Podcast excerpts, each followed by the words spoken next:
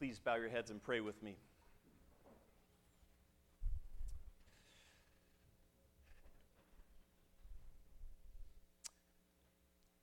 Heavenly Father, we thank you for your mercy that has been sung and proclaimed here faithfully this morning.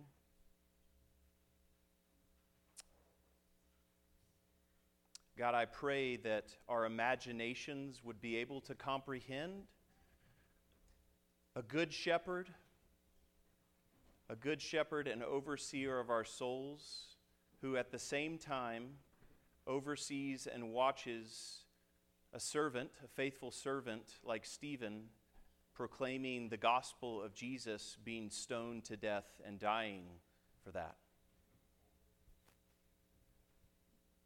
Lord, help us to trust you in the midst of this morning, God, as we come to your Holy Scripture, that we would trust you in the midst of our suffering and our pain, and acknowledge here this morning by faith that you have not abandoned our soul. You have not abandoned our soul. You are the shepherd and overseer of our souls, and you are good, even though it might not feel like that this morning. So we ask that you would impress that upon our hearts this morning by faith. We need you to make that happen. We ask you to do that now by your Spirit. Uh, be with us as we turn to your Holy Scripture and the preaching of your word. It's in your name, Jesus, that we pray. Amen. I encourage you to open your Bibles to 1 Peter chapter 2. 1 T- Peter chapter 2 and our, our uh, reading from 13 through 25, which Liam did so great reading for us this morning. Jacob and Liam, you guys had hard readings this morning, and I'm very impressed by your, by your reading skills. So here's the question that I want to reflect on here this morning How can I, or how can you, live with joy? That's the question. That's the question this morning that I want to reflect upon. Joyful, be joyful, truly joyful right now in the present, not some future hope, although that is, that's part of the equation, but right now in the present. Peter's first letter is filled with images. It's filled with images from the very first sentences. He begins his letter with a refiner's fire. This is the image, and kids, if you're used to Minecraft, you know exactly how this works. Uh, gold comes from melting away impurities, melting away all the rock and the impurities, and what is left behind is gold. It's the imperishable result. Jesus is also the spotless, blemish blemishless lamb in this letter. He is planting us like seed. So, all of us are seed that he's casting to the ground. But unlike grass and flowers that die in the winter, and this is kind of what normal seed does, Jesus plants a crop that will remain forever. That's a really interesting image. Jesus is also building us up together. We are like stones, he says. Peter says. We're like stones that are stacked one upon the other into a house, and Jesus is the foundation stone. But if you're not part of that house, Jesus is also a different image related. He's a stone that you trip on on a path. I've been there before many times. My ankles can attest. So he is either the cornerstone of the house that we're all built up into, or else he is the stone that we trip upon. Now, all of these images for Peter are put inside of a story. Okay, so there are images, and then there is a story. Peter writes to exiles, and this is a provocative word. It should trigger our imaginations. People who are not at home yet. That's what an exile is. Someone who is not at home, they live in a foreign land recalling the story of Israel, even as God saved his people out of slavery from Egypt. You guys are familiar with this? And then again, out of Babylon, as they were exiles on their way to the promised land. This, this is the story he recalls. And they didn't listen. They were on their way to the promise, but they didn't listen upon the way, and they died in the wilderness. So Peter writes with images to exile. So images inside of a story to exiles in a strange land, exiles tempted to despair along the way. to despair along the way. So, again, the question how can I, how can you and I live with joy? Live with joy.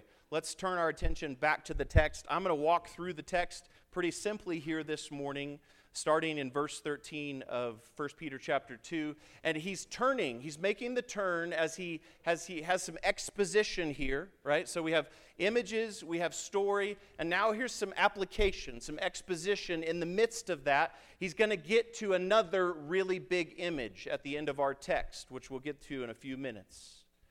1 Peter chapter 2 and verse 13.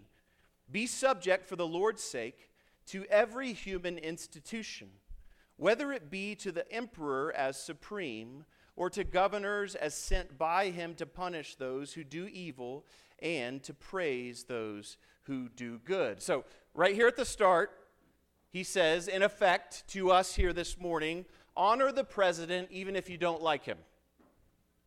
Honor Governor Jim, even if you don't like him. Honor every bureaucrat in the foreign land in which you live right now. This, you're an exile in a strange land. Honor them. Why? Why does he say this?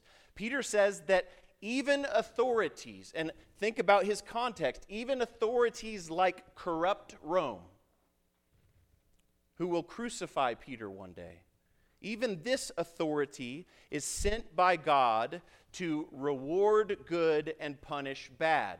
Isn't that remarkable? He can say this of Rome, of Rome, which is pretty messed up. And it depends on where you're at, right? That's always true of any government. But they're, they're sent by God to reward good and punish bad. There are no ifs. There's no ifs if they do this or if they do that. God is in control, even in the midst of their exile in this foreign land. Give the authorities honor. So he starts with, do that. With very little explanation. Just do that. It's good for your soul. Do that. Verse 15, he continues For this is the will of God, that by doing good, you should put to silence the ignorance of foolish people. Live as people who are free, not using your freedom as a cover up for evil, but living as servants of God. Honor everyone. He expands the honor. Honor everyone. Love the brotherhood. Fear God. And restating what he said earlier, honor the emperor. Honor the emperor. So even as you walk in exile, you are free. You are out of you are out of slavery. You are now free from Egypt. You're now free from Babylon. Christ has set you free from hell. So he's drawing this analogy to the church that he's writing to. So now, church, don't be evil. Okay, it's pretty simple. Don't be evil, don't do bad stuff. You are free, Peter says. You are free now, but the only way to be free, Peter says, is to be bound. Is to go from one master and now to be bound by another master, Christ. You are now his servant, the Apostle Paul says. You are a doulos of God. You are a servant or a slave of finally a master who loves you and lay down his life for you, the kind of master, the kind of king that you would actually want to follow. So obey him in righteous living. This is how he continues. Love one another in the church, fear God, honor everyone. This is the exhortation. So let me pause for just one second. I, I get, I get, you know, Chris, I understand why I might need some exhortation to honor an emperor who I don't like, or to honor everyone else out there because I might be tempted to not honor those people. But he also adds this exhortation love the brotherhood. And this is a little bit of an aside, but it's an important aside. Love the brotherhood. In many ways, the hardest people, the hardest people to love are those who are closest to you. You know why that is? Because they're close to you. Just ask my wife. Good friendships often end when they become business partnerships. Maybe you've been there. Live together in the dorm with your best friend from high school, your freshman year of college. That I've seen that not work out many, many times before. Any arrangement, here's the deal any arrangement where you live or you work in close proximity or closer intimacy with people around you is more difficult. It's actually more difficult. You're closer to another sinner for a prolonged amount of time, and this exposes you. And so, like the people of Israel who were living in tents in the wilderness, and if you've tent camped for any few days, you understand how challenging that can be upon relationships, even really good relationships. So, in the midst of the admonition to honor everyone else out there, especially our authorities, even pagan presidents, Peter says, make sure you love these people, these brothers and sisters who are near you. Loving your enemies, in other words, loving your enemies out there doesn't exempt you from loving your neighbor, the ones that are really close to you. So moving on, verse 18, 1 Peter chapter 2 and verse 18. Servants, he, he repeats this word again, slaves, servants, be subject to your masters with all respect, not only to do, not to the good and gentle, but also to the unjust. So in case you weren't clear, the ones who you're supposed to be subject to, who you're supposed to honor, it's not just the good ones, but the bad ones as well. For this is a gracious thing. It's a, it's a means of grace to you when you are mindful of God, one endures sorrows while suffering unjustly. For what credit is it if, when you sin and are beaten for it, you endure? But if, when you do good and suffer for it, you endure, this is a gracious thing in the sight of God. So if you're a bad guy and you get punished for that, that's just, he says. It's you got what was coming to you. But if you're good and you still suffer, you suffer unjustly, this is a gracious thing. This is a gift. So let's talk a little bit about how much we love authority in our culture. You get the sarcasm there for a second? Okay, so emperors or parents, whatever your authorities are, presidents, governors, priests, bosses, slave masters, it's, not a, it's not a list that you generally want to be among in our culture. It is one thing to love someone in authority over you when they are the good people, it is an entirely different thing when they're wicked, when they're outright wicked. Nero, again, this is really important to understanding this. Nero, who is the emperor supreme, he is the supreme emperor supremely good at crucifying Christians and setting them on fire around his garden to light it up at night. Bodies aflame to light up his garden at night. This is the cultural context for humans in exile. So I don't think it gets any worse than that. It doesn't get any worse than a Nero like pagan ruler. And we've experienced, many of us have experienced that intimately, sometimes inside the church, this kind of Gentile like false bad authority who domineers over you. The gospel breaks into the dirty streets of human sin, no matter the kingdom, into murderous Roman state, into the hills and hollers of corrupt local authorities, into the antiseptic services in abortion clinics, into all of this. No matter how we look outwardly this morning, the gospel breaks into our broken homes. And guess what? All of our homes are messed up. Trust me. Trust me. You can come over and actually see it on display many days in my home. So he says, Be humble not only to the good, but to the evil. Respect and honor Nero, even as you endure suffering unjustly. Suffering that is not something that you should have had coming to you. Verse 21. 1 Peter chapter 2 and verse 21. For to this you have been called. This calling. Because, why? Because Christ also suffered for you leaving you an example so that you might follow in his steps. He, Jesus, committed no sin, neither was deceit found in his mouth. Very often we earn our own suffering. You guys know that? We, we get what's coming to us. Everything that he received was not earned, it was taken upon him for us. When he was reviled, he did not revile in return. When he suffered, he did not threaten, but continued entrusting himself to him who judges justly. He himself bore our sins in his body on the tree, that we might die to sin and live to righteousness. By his wounds you have been healed. For you were straying like sheep, but have now returned to the shepherd and overseer of your souls.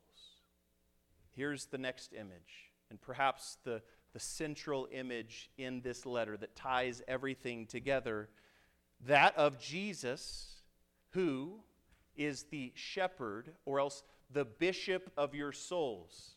He's writing to a church who are suffering, people who are suffering, and he says, You, Christian, right now are in the midst of a place and a space that is governed right now by a good shepherd and overseer of your souls, no matter what it feels like. Suffering, reviling, death in this space meets patient endurance, healing, and life. This is the central image in our text. Anticipate this. If they did this to your Lord, what happens if you follow your Lord? They're going to do this to you. And that's okay. Christians say we want to be like Jesus. We don't, we actually don't most of the time, do we? Right? You guys have experienced Christians like this. This is what it looks like to say we want to be like Jesus. He is the goal, He is the aim, He is the example. He's also our good shepherd who rules over us and oversees us. He's the emperor of our souls, so He's, he's an overseer who sees it all. He is the only gracious master of us, His servants. To be with Him and in Him, and at the same time, by him to be made like him. All of this is coming together here in this text. So, again, the question how do I live with joy? How do you and I live with joy in the midst of this story? And let me just say it again the story that looks like all of our stories. Frederick Buechner said a long time ago that all of the human stories are the same story. And what he was saying and it's, I think it's in large part really true. It's a story of different kinds of suffering. To one degree or another, all of our stories are broken, they're messed up. How do I live in the midst of that exile? In this strange land where I never feel like I'm at home, where I'm always tired and parched and alone. I'm in this wilderness. How do you do this? Hear these verses just again, and then I'll make my one point. Verse 19. For this, all of this that we've been saying this morning, this is a gracious thing. It is a means of grace to us when, mindful of God, one endures sorrows while suffering unjustly. For what credit is it when you sin and are beaten for it, you endure? But if when you do good and suffer for it, you endure, this is a gracious thing in the sight of God. Grace and grace. It's a gracious thing. It's a gracious thing. How does it become? How does all this mess become a grace to us? How does it become a grace to us? It's this we have to receive our suffering as a gift. Your suffering, Christian, is a gift from God. So here's the next question do you receive suffering in this life as a gracious thing? I, I very often don't, okay? I don't, and I think you're probably with me. Is life, all of it, all of it that comes to us, a gift? And Peter presents it as a choice, a real choice for us to walk in in the midst of this exile. Like a child at Christmas time for your whole life, you've been anticipating being welcomed into this good shepherd's pasture, into his home. for Christmas and you sit down and you're ready to tear off the wrapping paper of this gift that He's given to you, and you open it up, and like a child, you go, I don't like this gift. I don't like sweaters. Has anybody given a sweater to your child at Christmas? I don't like sweaters. I want games, you know?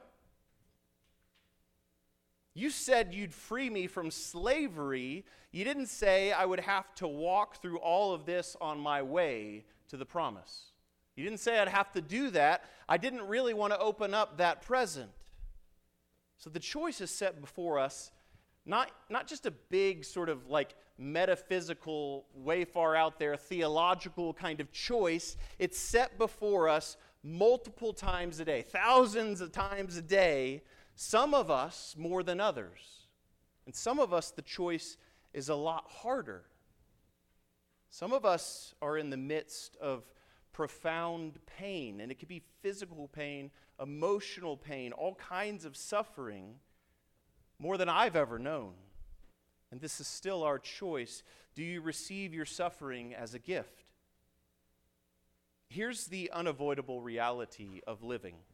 As you get older, and kids, I want you to hear me here.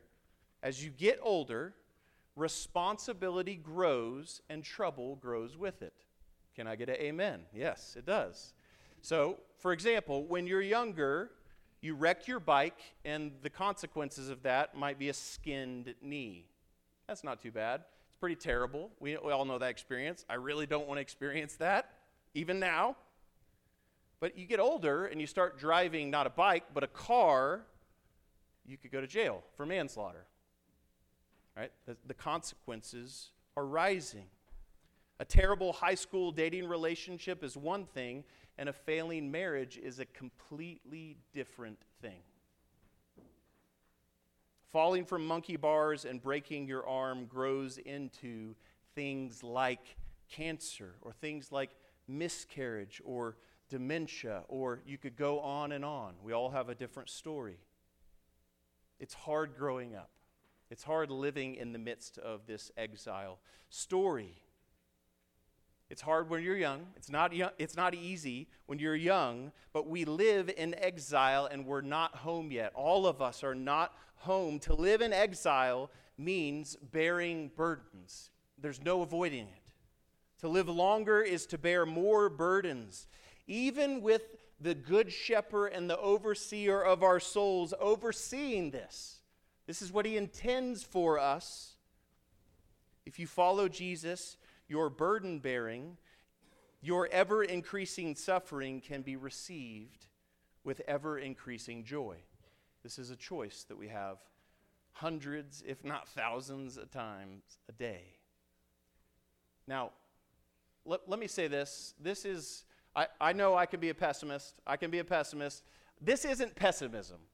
Neither is this just sort of like a, like a realism. I'm just being real with you, or something like that. I'm so tired of my tendency to be one to be a realist, and what I mean by that is someone who complains a lot, or or else disguises my complaint with sarcasm all the time. Anybody there with me? It's usually not very funny. It's usually not very funny. Uh, people don't like that bad joke. So here's the challenge to myself and maybe to you more and more, I want to stop complaining about hard things, challenges, suffering. I certainly want to stop complaining about my children. Multiplying children in your home means multiplying burden bearing.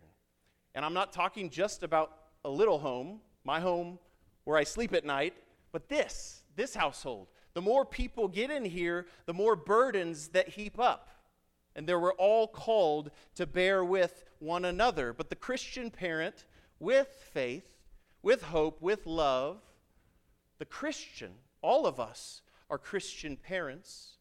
As your family grows, your joy should grow too. Your burdens are going up, but the joys are going up too.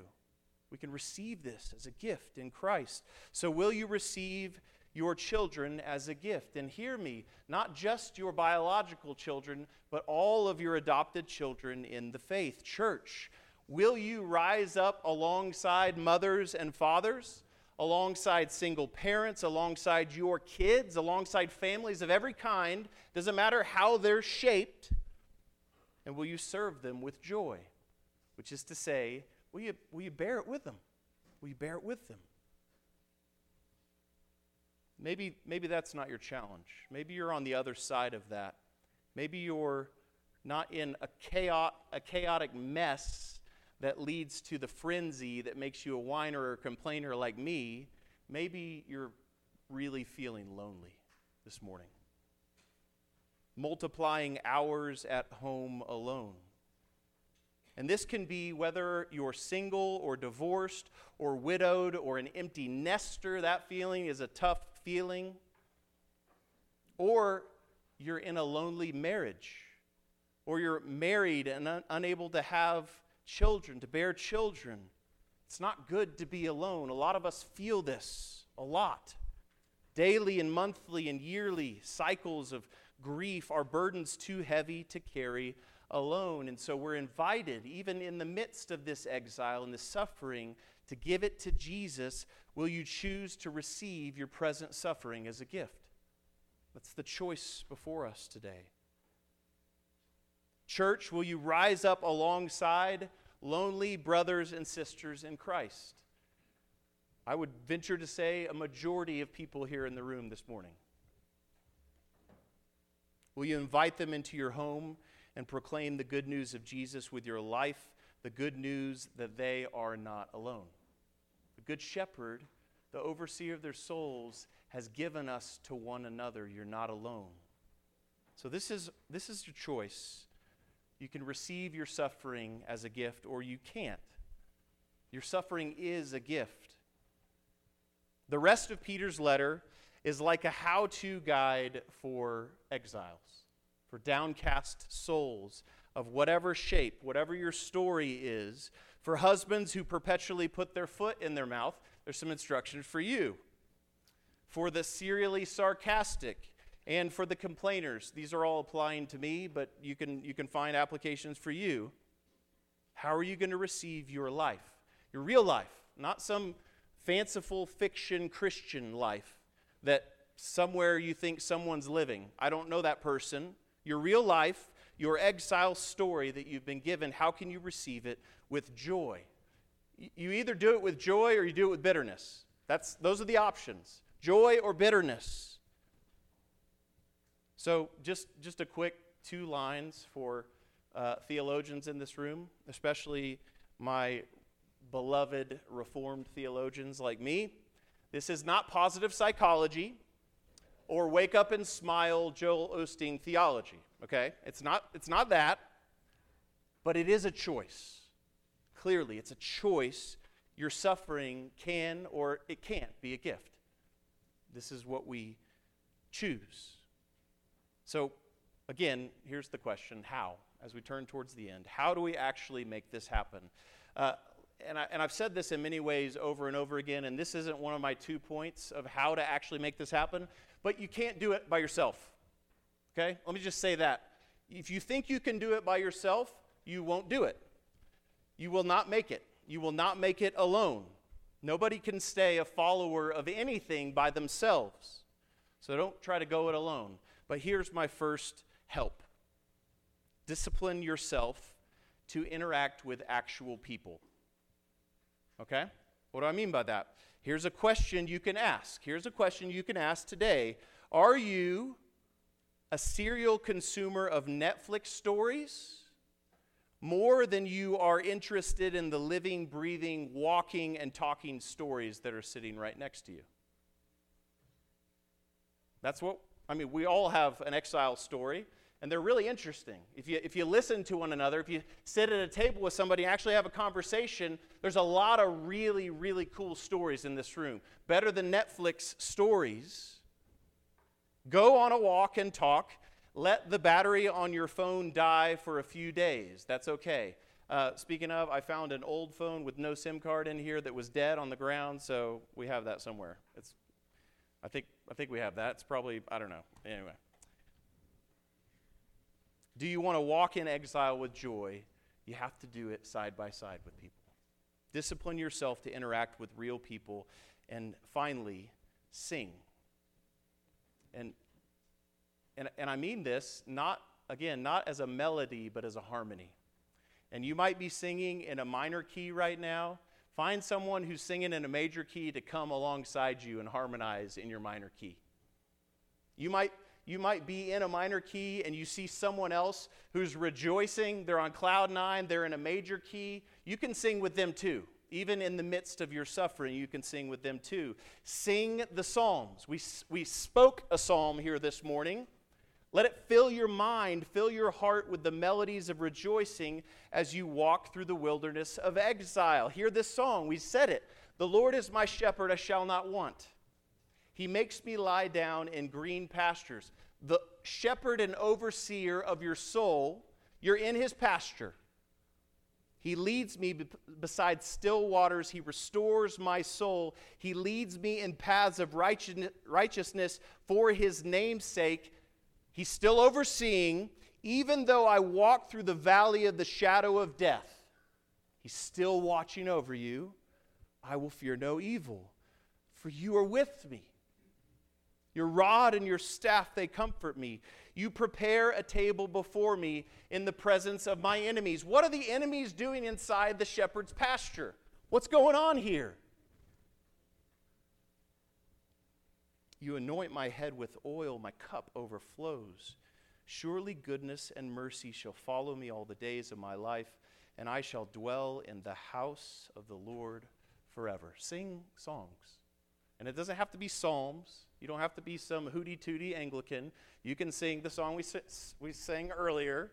Sing at church, sing in your car, sing when you're angry, sing when you're sad. Sing.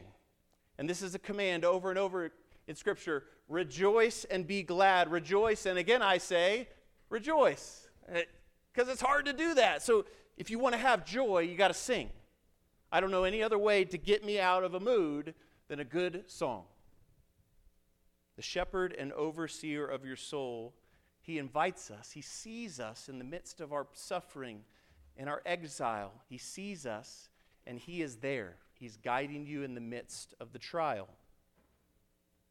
I'm going to end with a big block quote, okay? It's a good one, and Sam will really like it because it's from G.K. Chesterton's Orthodoxy. I, I, I imagine actually, and I'm kind of summarizing a lot, he's got a lot of run on, massive four page long paragraphs. This is Chesterton. I love Chesterton. I can imagine them, him, though, reflecting on the good shepherd and the overseer of his soul when he writes this Joy, which was the small publicity of the pagan, is the gigantic secret of the Christian. Joy. The tremendous figure which fills the Gospels towers in this respect. His pathos was natural, almost casual. The Stoics, ancient and modern, were proud of concealing their tears. He never concealed his tears. He showed them plainly on his open face at any daily sight, yet he concealed something. He concealed something. Solemn supermen are proud of restraining their anger. He never restrained his anger. He flung furniture down the front steps of the temple and asked men how they expected to escape the damnation of hell. Yet, he restrained something. I say it with reverence. There was in that shattering personality a thread that must be called shyness. Jesus, the good shepherd, the overseer of our souls. I'm loving this. He is, it, it could be called shyness. There was something that he hid from all men when he went up a mountain to pray. There was something that he covered constantly by abrupt silence or impetuous isolation. There was some one thing that was too great for God to show us when he walked upon our earth and I have sometimes fancied that it was his joy, that it was his great mirth, his joy. For this is a gracious thing. This is a gift, Christian. When mindful of God, one endures sorrows while suffering unjustly. For what credit is it when you sin and are beaten for it, you endure? But if when you do good and suffer for it, you endure, this is a gracious thing in the sight of God. In the name of the Father, and of the Son, and of the Holy Spirit. Amen.